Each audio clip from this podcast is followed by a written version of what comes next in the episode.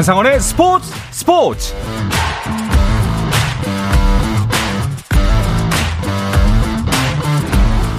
스포츠가 있는 저녁 어떠신가요? 아나운서 한상원입니다. 오늘 하루 이슈들을 살펴보는 스포츠 타임라인으로 출발합니다.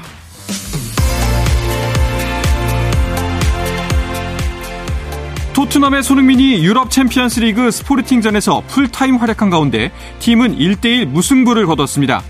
손흥민은 스포르팅과의 D조 5차전 홈 경기에 선발 출전해 위협적인 슈팅으로 기회를 엿봤지만 공격 포인트를 기록하진 못했습니다. 한편 16강 진출을 이미 확정한 나폴리의 김민재는 레인저스전에서 풀타임 활약하며 팀의 3대 0 승리를 지켜냈는데요. 이 소식은 잠시 후에 자세하게 전해드리도록 하겠습니다.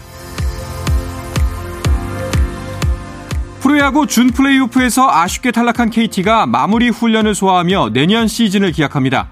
이강철 감독은 KT 마무리 훈련을 지도하면서 대표팀 감독 활동도 병행할 예정이고 오른쪽 발목 앞뒤 인대 파열 부상에도 포스트 시즌 출전을 강행했던 홈런왕 박병호는 수술 대신 재활을 택했습니다. 2023 여자 실업 핸드볼 신인 드래프트에서 대구 최고 이혜원이 전체 1순위로 대구시청에 지명됐습니다. 라이트백 이혜원은 올해 8월 북마케도니아에서 열린 세계 청소년 선수권 대회에서 우승 멤버로 뛰었으며 대회 베스트 7에도 선정된 선수입니다.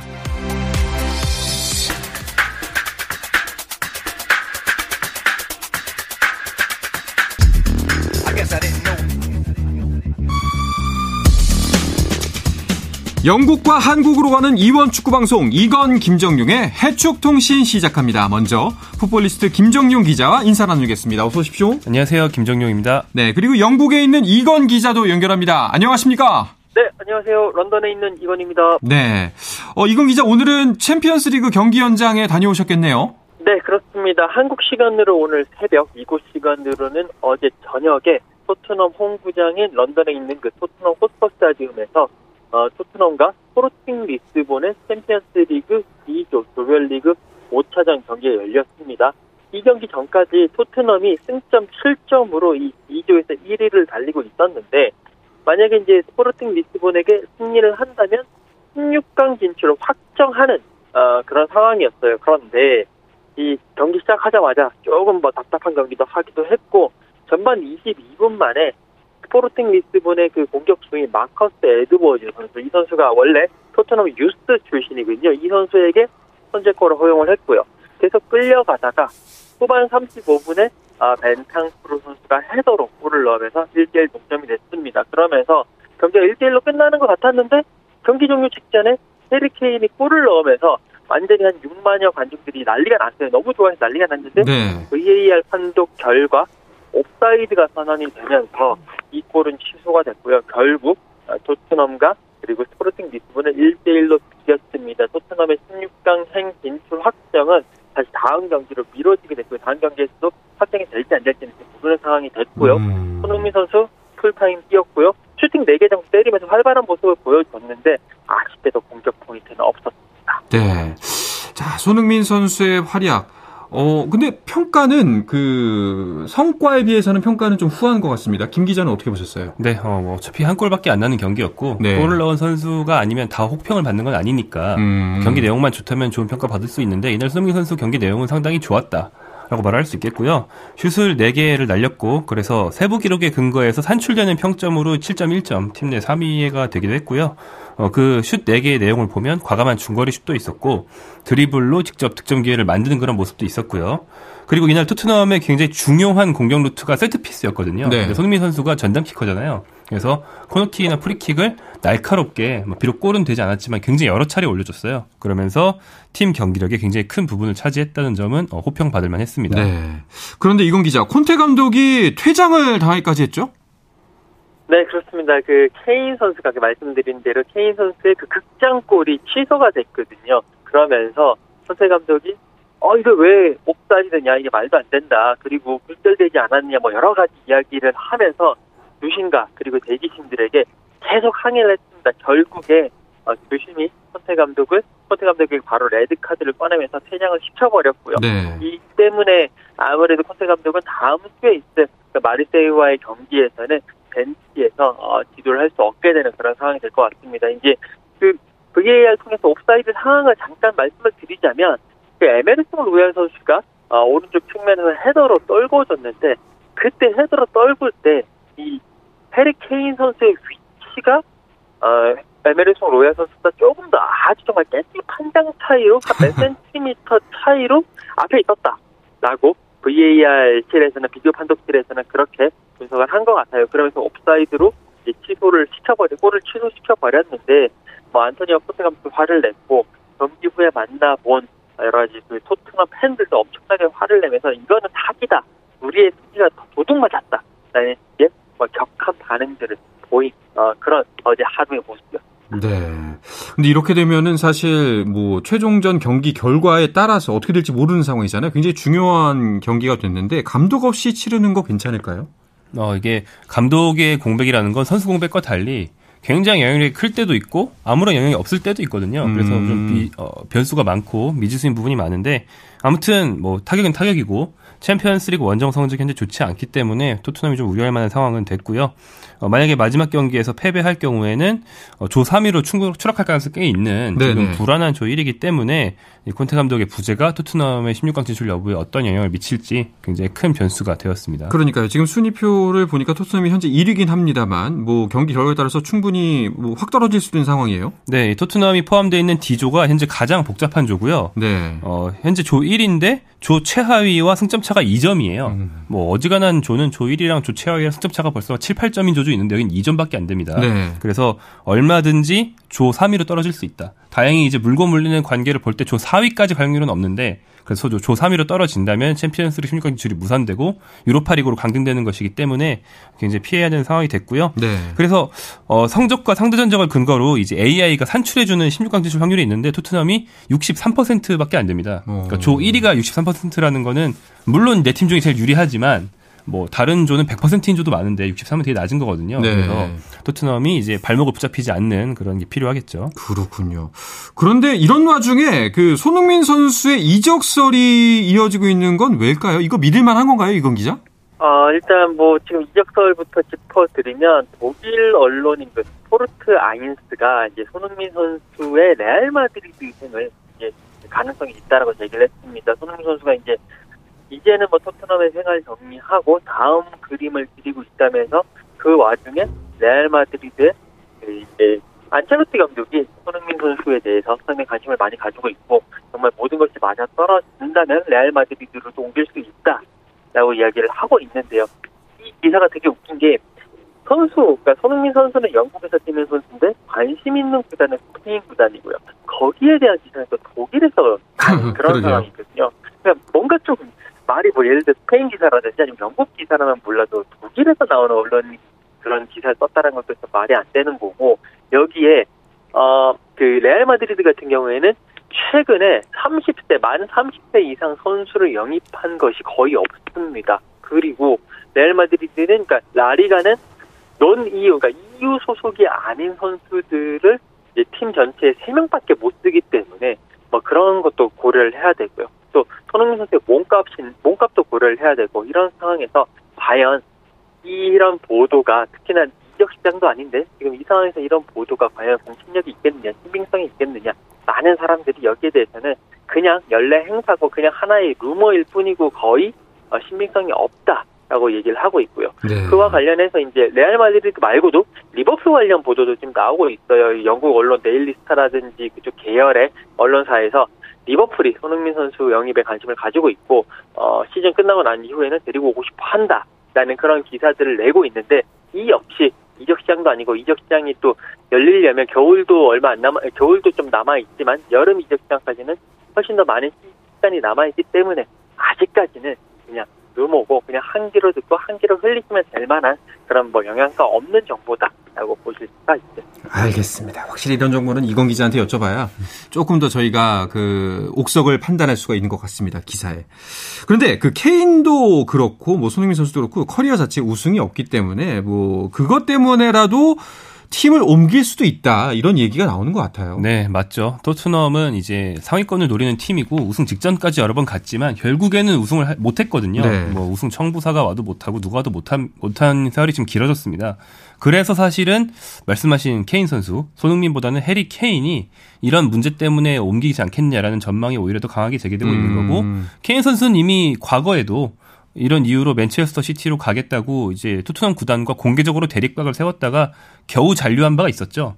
그리고 자녀 계약 기간도 현재 손흥민보다 토, 어, 케인이 적게 남았어요. 네. 그렇기 때문에 아마 내년 여름에 누군가가 떠난다면 손흥민보다는 케인이 될 가능성이 높지 않나 이런 전망들이 나오고 있고 케인 같은 경우에는 독일의 최강팀인 바이르민이 노리고 있는데 바이르민의 뭐 감독이나 뭐 단장이나 이런 핵심 인사들이 케인을 노린다고 뭐 공개적으로 얘기를 합니다 이미 음. 그렇기 때문에 어쩌면 토트넘 입장에서는 만약 케인 나간다 그럼 더욱 더 손흥민은 절대 못 보낼 수 있는 거죠. 어. 너까지 나가면 안 된다 이러면서. 그렇죠. 그래서 손흥민 선수의 이적은 여러모로 힘든 상황이라고 보시면 되겠습니다. 알겠습니다. 자, 손흥민 선수의 챔피언스 리그 경기가 있는 날에는 김민재 선수도 경기를 치르잖아요. 그런데 정말 철벽, 벽이다. 라는 말이 나올 법합니다. 이건 기자.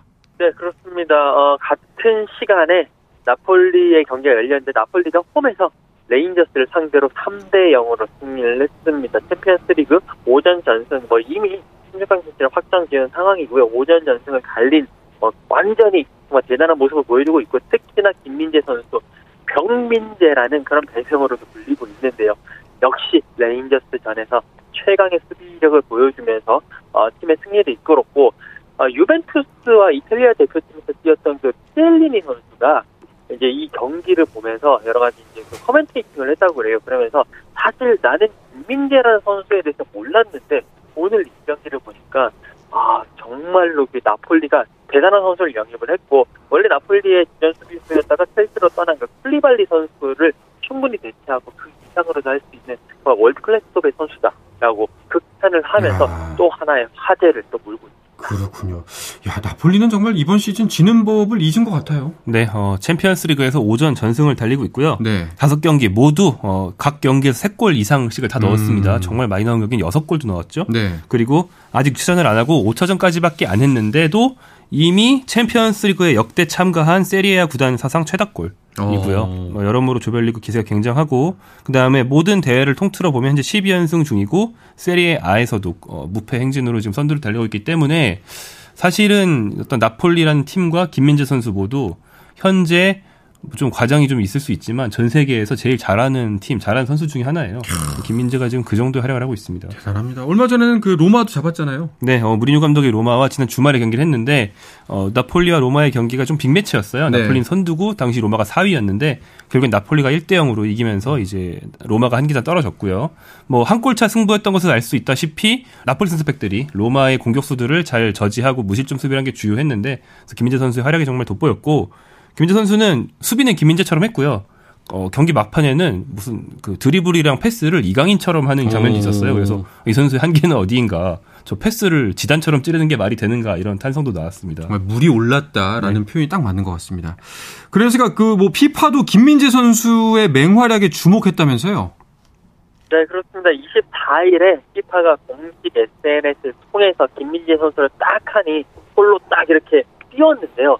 어, 나폴리 유니폼 그리고 어, 대한민국 축구 국가대표팀 유니폼을 딱 반반씩 합성한 사진을 올리면서 아, 이 김민재 선수 대단하다라는 그런 게시물을 쓰였습니다. 피파가 이 김민재 선수에 대해서 어, 대한축구협회도 그렇고 그리고 나폴리 구단도 그렇고 김민재라는 보물을 보유하고 있다. 어, 수비진에서도 활약하고 있고 리그 나폴리에서 리그 선두를 달리고 있고 또 카타르의 대표팀은 카타르행 준비를 하고 있기 때문에 아, 이런 보유, 그 보석을 보유한 이 대한민국 나폴리 앞으로도 기대해 볼 만하다라고 하는 음. 칭찬을 아끼지 않았습니다. 네.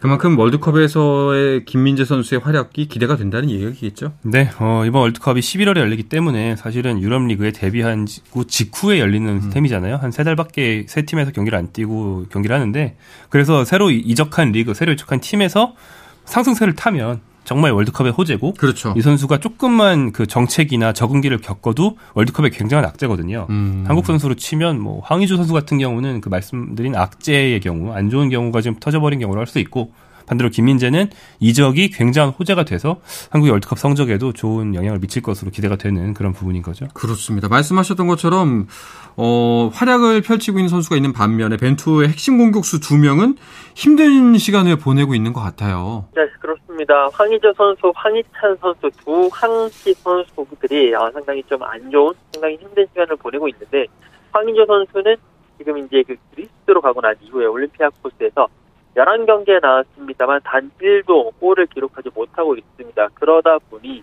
그 미첼 감독이 어, 황희재 선수에게 이번에 가서 좀 훈련을 해라. 뭐 음. 지친 마음도 달래고 여러 가지 좀 어, 여러 가지 이제 숨을 고르다 와라. 라는 의미로 이군에 이군행을 지시를 했고요.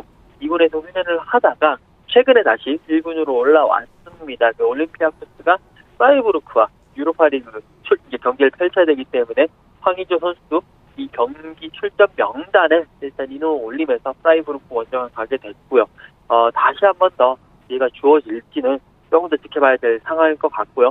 황희찬 선수는 몸 상태는 좋아요. 몸 상태는 좋고 의욕도 넘치는데 계속 팀에서 이해가 안 나오고 있습니다. 계속 이제 교체 출전이 이어지고 있는데 어, 이제 지난 주말에 열렸던 레스터 시티와의 경기 같은 경우에도 후반 35분이 돼서야 경기장에 들어가서 약간 10분 남짓 뛰었는데 공격 포인트를 기록하지 못했고요. 울버햄튼도 레스터 시티에게 0대 4로 대패를 하면서 지금 팀도 그렇고 황희찬 선수도 그렇고 상당히 좋지 않은 아, 그런 상황에 놓여 있습니다. 네. 그런데 참 공교롭게도 이 시점에 이강인 선수 벤투의 간택을 제대로 받지 못한 이강인 선수 또 골을 넣었어요. 네, 어, 대표팀에 뽑히기만 하고 경기는 못 그쵸, 뛰어서 예. 월드컵 역시 뽑히기만 하고 경기는 안 뛰지 않겠느냐라는 우려가 있는 게 음. 이강인 선수 상황인데 말씀하신 대로 프로에서의 이강인 선수의 활약상은 역시나 가장 빛나고 있습니다. 네. 지난 주말에는 친정 팀이죠. 발렌시아와의 원정 경기가 있었어요. 다시 말하면 이강인 선수가 가장 정든 구장인 음. 발렌시아의 홈구장 메스타야로 원정을 온 건데 마요르카가 발렌시아 상대로 역전승을 거뒀는데 경기 막판 역전골을 바로 이강인이 넣었습니다. 그냥 골도 아니고 그 이강인 선수 특유의 상체 페인팅, 현란한 드리블로 상대 수비 두 명을 이제 바보를 만들고 오. 사각으로 꽂아 넣었는데 그 두 명 다 이강인 선수 발렌시아 있을 때 동료들이었어요. 어제부터 있던 선수들이었기 때문에 그들을 이제 제치고 득점을 했고 뭐 좀 감정이 복잡할 수 있는 팀이에요. 발렌시아는 자신을 키워준 팀이기도 하지만 자신을 제대로 활용하지 않아서 결국 나가게 만들었던 팀이기도 하거든요. 예. 근데 그 발렌시아를 상대로 득점한 뒤에 절대로 세레머니 하지 않겠다. 네. 그러면서 이제 구 홈팬들에게 이제 인사를 보내는 음. 굉장히 매너 있는 모습 보여줬고 또 발렌시아의 예전 친했던 선 후배들과 반가운 인사도 나누면서 더욱더 뜻깊은 경기를 했습니다. 와, 상상해 보면 정말 쉽지 않은 일 같아요. 아 그렇죠. 네. 역전골인데 심지어. 네, 예. 망감이 교차하는 경기 그러게요. 어, 골을 가장 극적인 순간에 넣었습니다. 알겠습니다. 그래서 이제 그 이강인 선수에 대한 이적 가능성을 거론하고 있는 팀들이 있다고 하더라고요. 네, 그렇습니다. 아무래도 이강인 선수가 올 시즌 들어서 완벽하게 부활한 모습을 보이고 있다 보니 뭐 프리미어리그라든지 라리가라든지 이런 쪽에 있는 빅 조금 더 그러니까 마요르카보다는 좀 더 큰 팀들에서 많은 그 이강인 선수에 대한 많은 관심들을 보이고 있고 아마 이강인 선수 정도의 활약을 하고 있고 특히나 그 정도의 어린 선수 같은 경우에는 대부분의 유럽에 있는 팀들의 스카우팅 리포트 일면에 아마 페이지 위에 들어가 있을 겁니다. 그만큼 상당히 군침을 흘리고 발전 가능성도 있기 때문에 상당히 관심이 많은 그런 상황일 것 같고 지금 이강인 선수가 현재 11경기 출전했거든요. 그 중에 이제 10경기를 선발로 하고 한 경기를 이제 서브로 뛰었는데 그 11경기에서 2골 3도움을 기록을 하면서 지금 가장 그 라리가에서 핫한 공격형 미드필더 중에 한 명이기 때문에 그 어떤 팀에 가더라도 적응을 잘할 수 있을 것 같고 그런 상황입니다. 네. 자, 다른 유럽파대 상황은 현재 어떤가요? 네, 어, 이재성 선수. 이재성 선수는 이제 벤투 감독, 그 벤투 감독 대한민국 축구 대표팀의 가장 중요한 선수 중에 한 명인데 음. 사실 컨디션 난조 때문에 지난 9월 평가전 때 제대로 이제 뛰질 못했거든요. 굉장히 좋은 소식이 그 뒤로 소속팀 마인츠로 돌아간 뒤에 컨디션이 점점 올라오고 있어요. 어. 그러다가 지난 주말 경기에서 도움을 하나 기록하면서 분데스리가 주간 베스트 11에서도 한 매체 선정이 됐고요. 그리고 이제 9월 A매치 이후에 몸 상태가 안 좋으니까 계속 출장 시간이 좀 줄었거든요. 네네. 뭐 50분, 60분 이렇게 뛰다가 오랜만에 풀타임 소화했는데 굉장히 깔끔하게 소화해 주면서 이재성 선수 굉장히 좀 상승세를 크게 탔고 음. 뭐 사실 대체적인 유럽파들이 좀 성적이나 최근 흐름이 안 좋은 선수들도 있지만 어, 이재성, 이강인 김민재 같은 음. 핵심이 될 수 있는 선수들이 좋다는 것은 굉장히 고무적입니다. 그렇군요. 자, 손흥민, 김민재 선수의 챔피언스리그 이야기를 시작해서 우리나라 유럽파들 소식까지 짚어봤는데요. 잠시 쉬었다가 와서 다시 챔피언스리그 이야기로 돌아가 보겠습니다.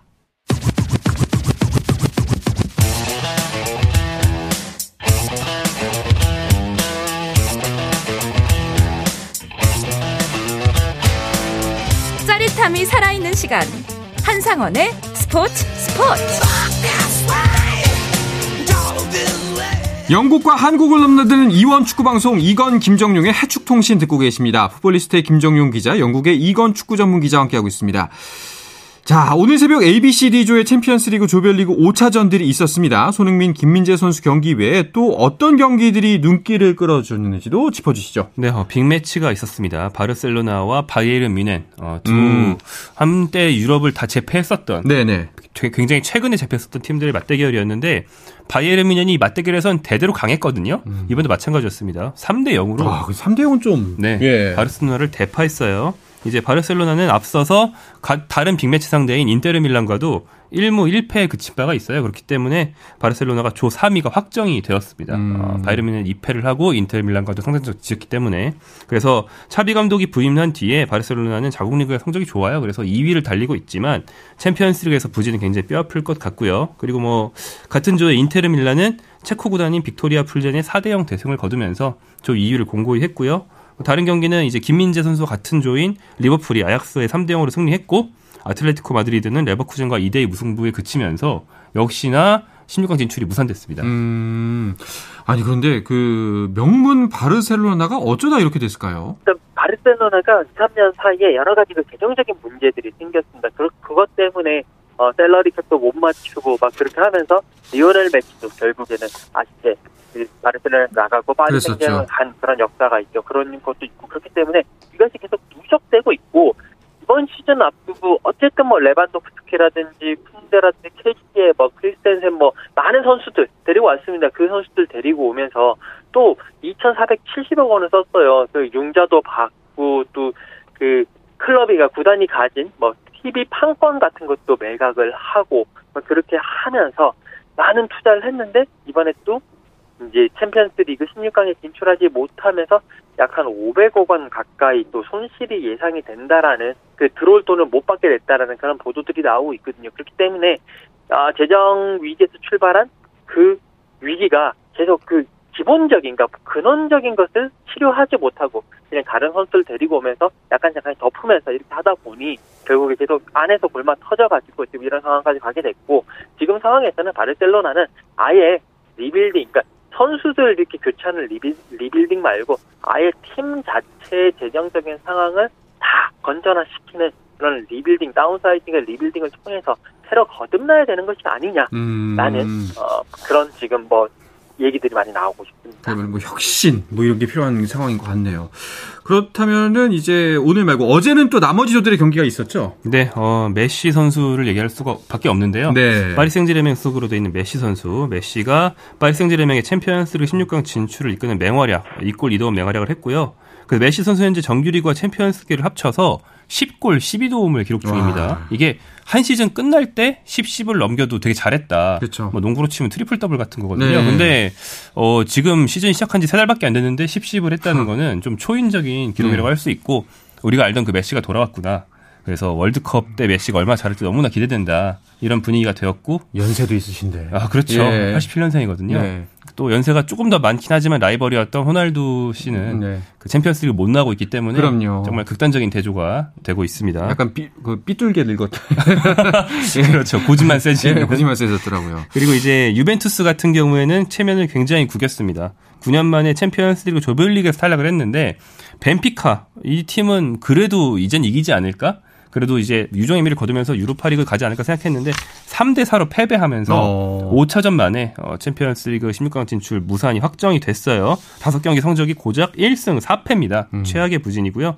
조 3위도 경쟁을 잘 해야 겨우 차지할 수 있는 그런 상황이 됐습니다. 네. 아까 말씀드린 것처럼 아틀레티코 마드리드 뭐 스페인에서 지난 10년 동안 굉장히 강팀이었던 팀인데도 현재 레버쿠젠과 무승부에 그치면서 역시나 조 1, 2위 등극이 무산됐어요. 그래서 조 3위로 아마 유로파리그로 내려갈 것이 확실시되어 보입니다. 와, 만약에 이 흐름이 이제 계속 이어진다면 정말 이제 세대 교체 혹은 이제 그 어떤 시대가 변하는 조짐이 아닐까라는 생각이 들 정도로 많은 변화들이 있네요. 네, 특히나 스페인에서 스페인 자국 리그에서는 아틀레티코 마드리드나 바르셀로나 잘 나가고 있거든요. 챔피언스리그에서 둘 다 경쟁력이 없다. 이 말은 결국에는 프리미어 리그를 제외한 나머지 리그들이 전반적으로 경쟁력이 떨어지면서 음. 프리미어 리그만 최고의 리그로 남는 그런 흐름이 좀 가고 있는 상황이라 네. 좀 사실 다양한 리그를 보고 싶은 축구팬 입장에서는 우려가 좀 되는 그런 분위기죠. 네, 알겠습니다. 그 아무래도 영국에서는 이제 맨시티의 도르트문트 경기에 좀 더 관심이 모아졌을 텐데 그 이건 기자 혼란이 전반만 뛰고 교체가 됐어요. 그 이것도 역시 현지 언론에서 크게 주목을 하고 있죠. 네, 그렇습니다. 사실 이제 이 경기 같은 경우에도 맨시티가 도르트문트 원정 경기였는데 혼란의 전 소속팀이 친정팀이 도르트문트였기 때문에 이 혼란의 친정팀 방문, 방문에 대해서 상당히 관심이 많았습니다.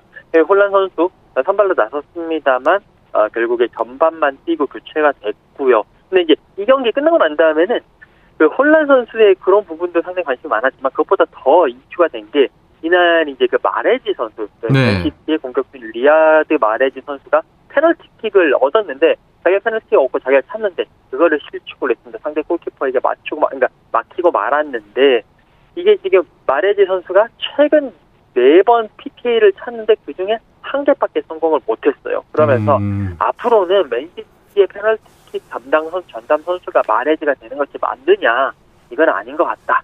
라는 식의 분석과 여러 가지 뭐 마레즈 선수의 개인에 대한 비판 뭐 이런 것들이 많이 나오고 있는 상황입니다. 네. 자, 그런가 하면은 내일부터는 유로파리그가 이어지는데 과연 이 맨체스터 유나이티드의 호날두가 이 경기에 모습을 나타낼까 좀 관심이 모아지기도 하고요. 또 유로파리그에서는 코리안 더비가 이뤄질 수도 있다면서요. 네, 어, 한번 이미 이뤄졌었죠. 왜냐하면 정우영 선수가 있는 독일의 프라이부르크, 또 황의조, 황인범이 동시에 속해 있는 어, 그리스의 올림피아코스 두 팀이 한 조에 속해 있기 때문입니다. 이번이 두 번째 맞대결 기회가 이제 내일 새벽으로 다가왔는데요. 나란히 G조에 속해 있는 두 팀이 어, 지난 9월 대결에서는 프라이부르크가 3대 0으로 대승을 거뒀고 그래서 프라이부르크가 조 선두를 굉장히 계속 질주하고 있는 반면 올림피아코스는 좀 힘들어하고 있는 그런 상황입니다. 네. 이번 맞대결은 어떻게 될지가 좀 기대가 되는데 특히나 어, 정우영 그리고 황의조 둘 다 소속팀에서 지금 입지가 좀 좁아요. 음... 그런데 정우영 선수 같은 경우는 그나마 유로파리그에서는 기회를 많이 받고 있고 골도 도움도 했거든요. 마찬가지로 황희조도 자국리그에서는 좀 기회를 덜 받더라도 유로파리그에서 좀 로테이션 시스템이 가동되면서 출장할 수 있다면 얼마 좋을까 이런 기대가 좀 있기 때문에 네. 어, 이 맞대결 성사 여부는 또 이 선수들의 출장 기회 확대 그리고 좀 나아가면 월드컵 전까지 두 선수의 어떤 컨디션 경기 감각 회복과도 관련이 있다고 볼 수 있겠습니다. 네. 자, 이야기를 끝으로 이번 주 해축통신 마치겠습니다. 이건 기자 오늘도 고맙습니다. 네, 감사합니다. 네, 풋볼리스트의 김정윤 기자도 감사합니다. 고맙습니다. 네, 내일도 저는 저녁 8시 30분에 돌아오겠습니다. 한상원의 스포츠 스포츠!